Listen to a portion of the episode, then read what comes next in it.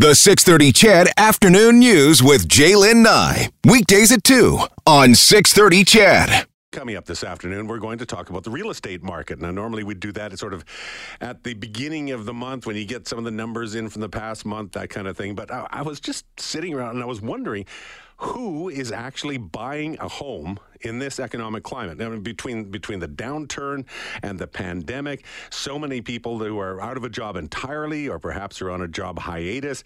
Is the market thriving? Is it surviving? Is it not surviving? I was actually kind of surprised to hear that in general, it's actually doing pretty well.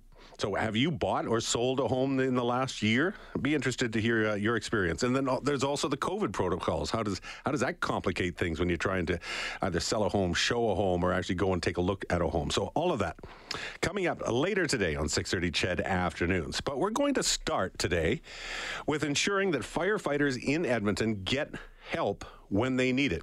So, Edmonton Fire Rescue Services has partnered up with Wounded Warriors Canada, and the intent is to ensure that their frontline workers have access to as many mental health resources as possible. Wounded Warriors, of course, uh, started out as a way to help members of the armed forces deal with mental health issues from PTSD and beyond.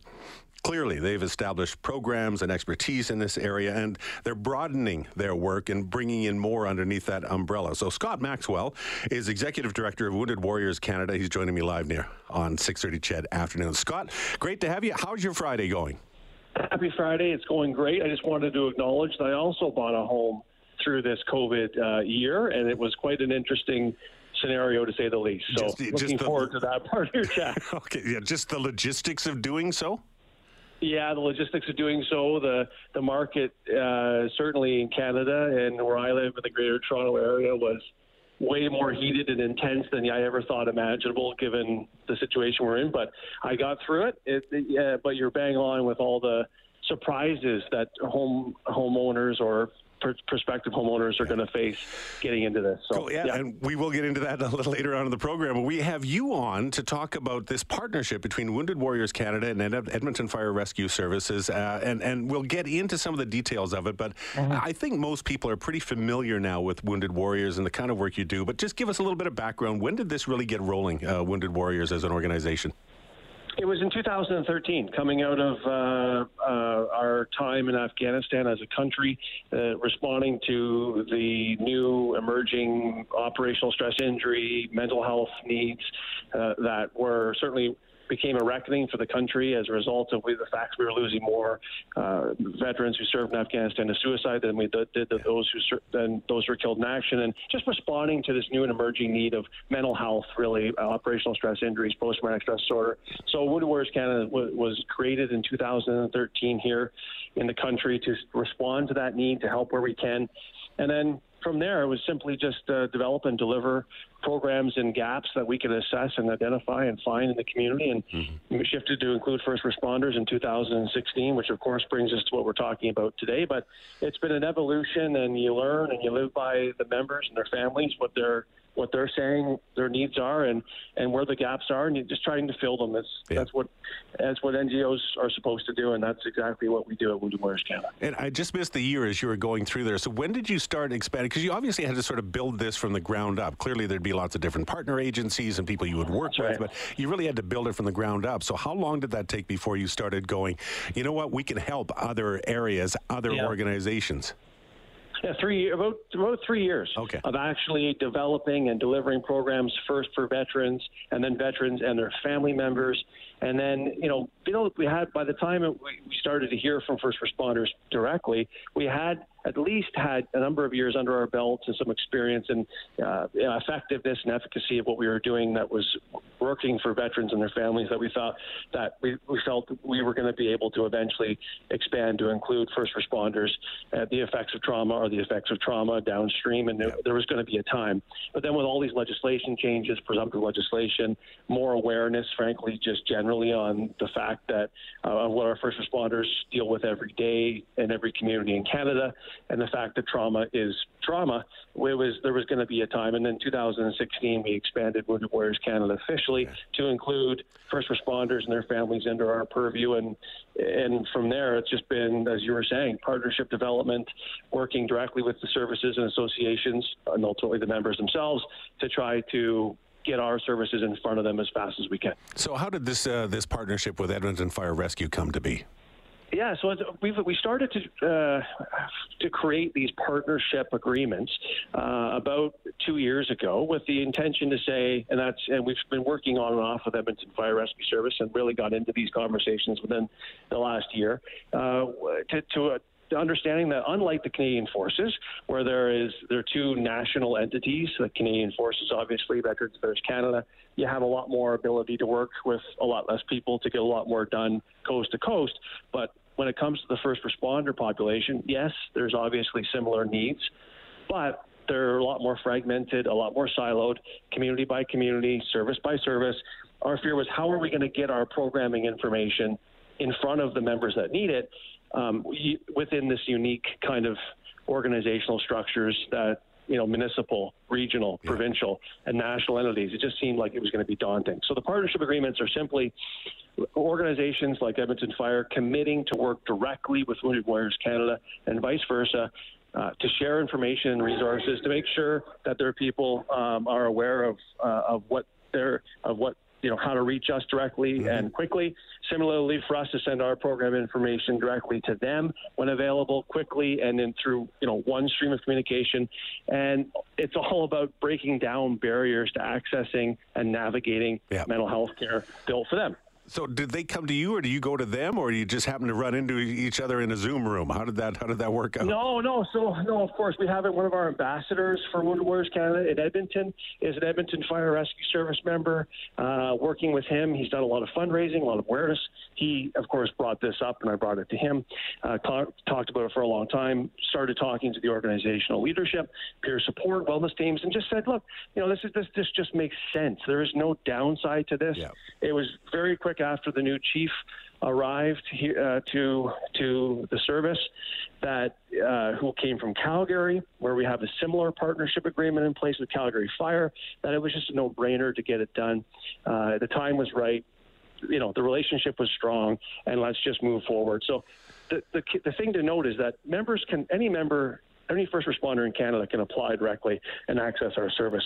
There's no priority or preferential treatment. No, you don't but, have to have the partnership in place. If, if they need help, no, they can they can they can no, still reach out to you. That's right, but there's no coincidence that we're seeing greater utilization of our services from the organizations that we work close and directly with because they have the ability to get our programming information out to their people um, better than we do. Okay. Obviously, we don't know their members. We don't work directly inside the organization. Of course. Been chatting with Scott Maxwell, Executive Director of Wounded Warriors Canada, talking about this partnership that they've uh, created with the Edmonton Fire Rescue uh, and, and, just uh, being able to help out frontline workers who, who need some mental health supports. And Scott, when we, we went into the break, I was I was curious about what kind of situations you, you might be involved in and what kind of trauma that some of these frontline workers uh, can face. It, it would seem fairly obvious, I guess, in some ways that you can see some pretty horrific stuff when you're on the job. And we, we're probably talking firefighters and paramedics because they can be very much uh, intertwined often.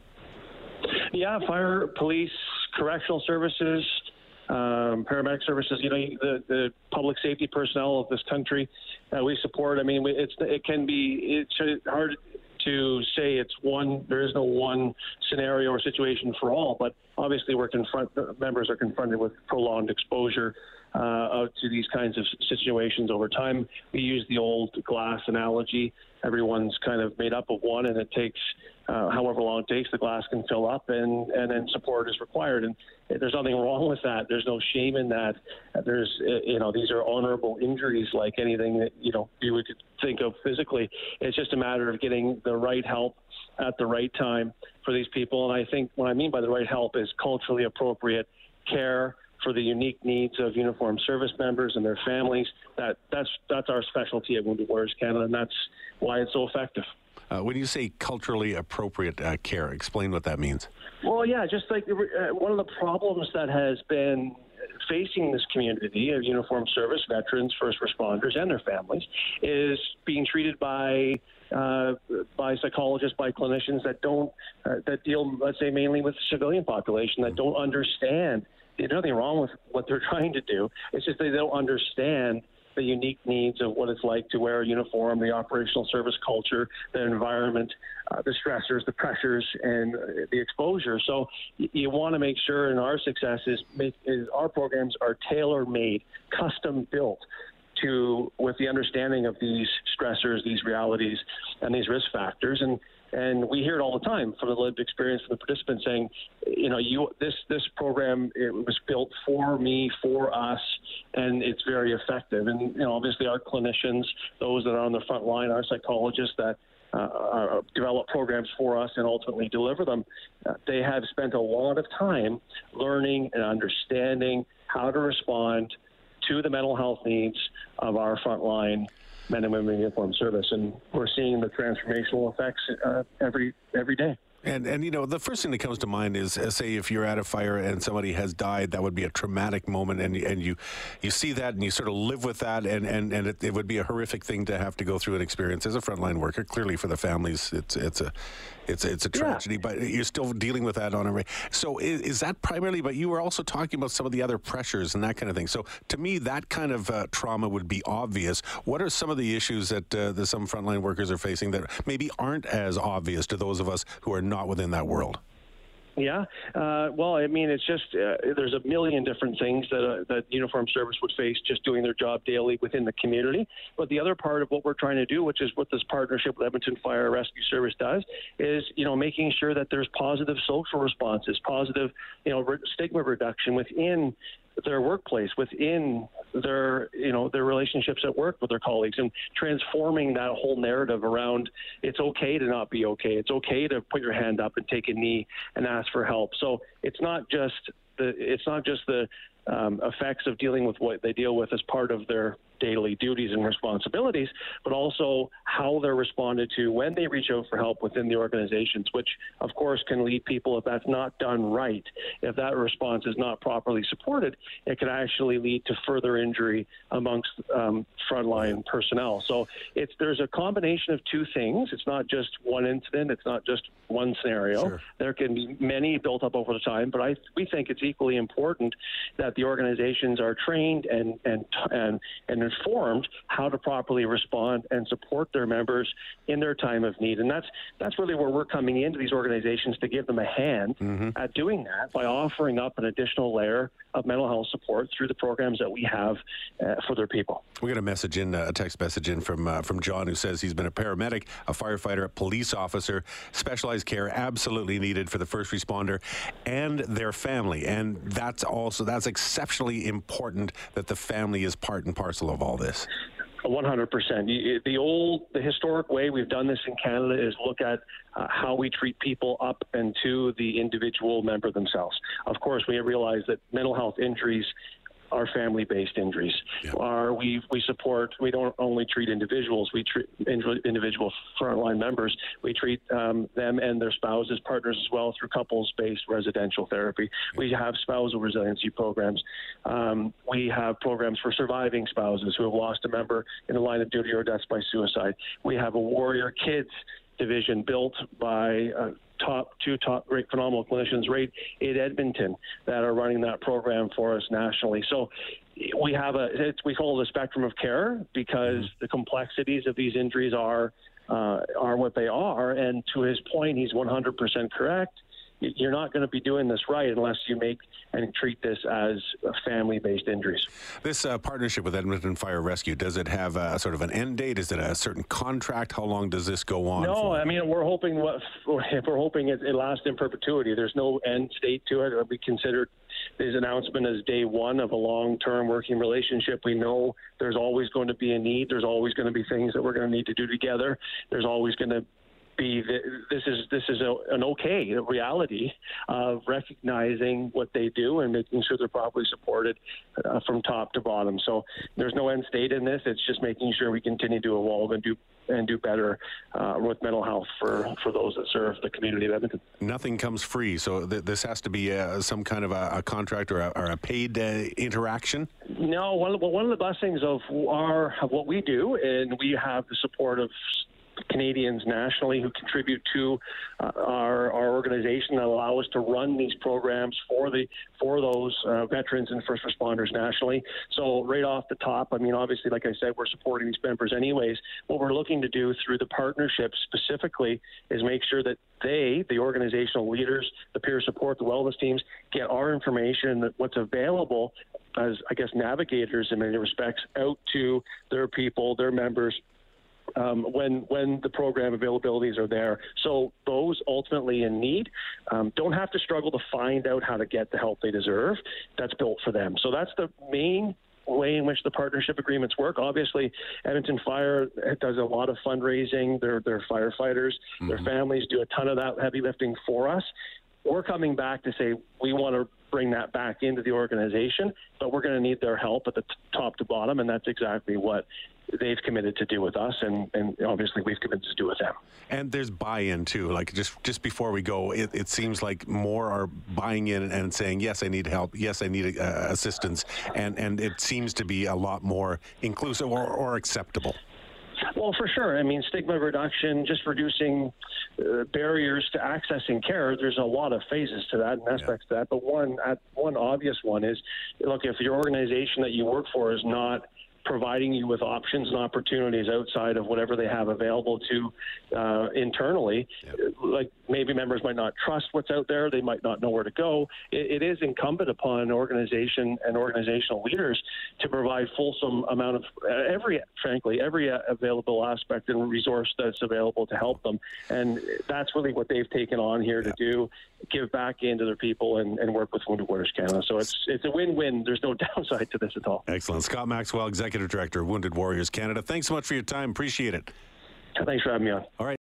Canada may be known for its landscapes and friendly people, but beneath the surface lies a darker side of crime, history, and the paranormal. Since 2017, the award winning Dark Poutine podcast has explored the shadowy corners of the Great White North and beyond, delivering chilling tales from a uniquely Canadian perspective. Hosted by Mike Brown and Matthew Stockton with over 300 episodes and fresh releases every Monday, Dark Poutine is your weekly ticket to the creepier side of Canada.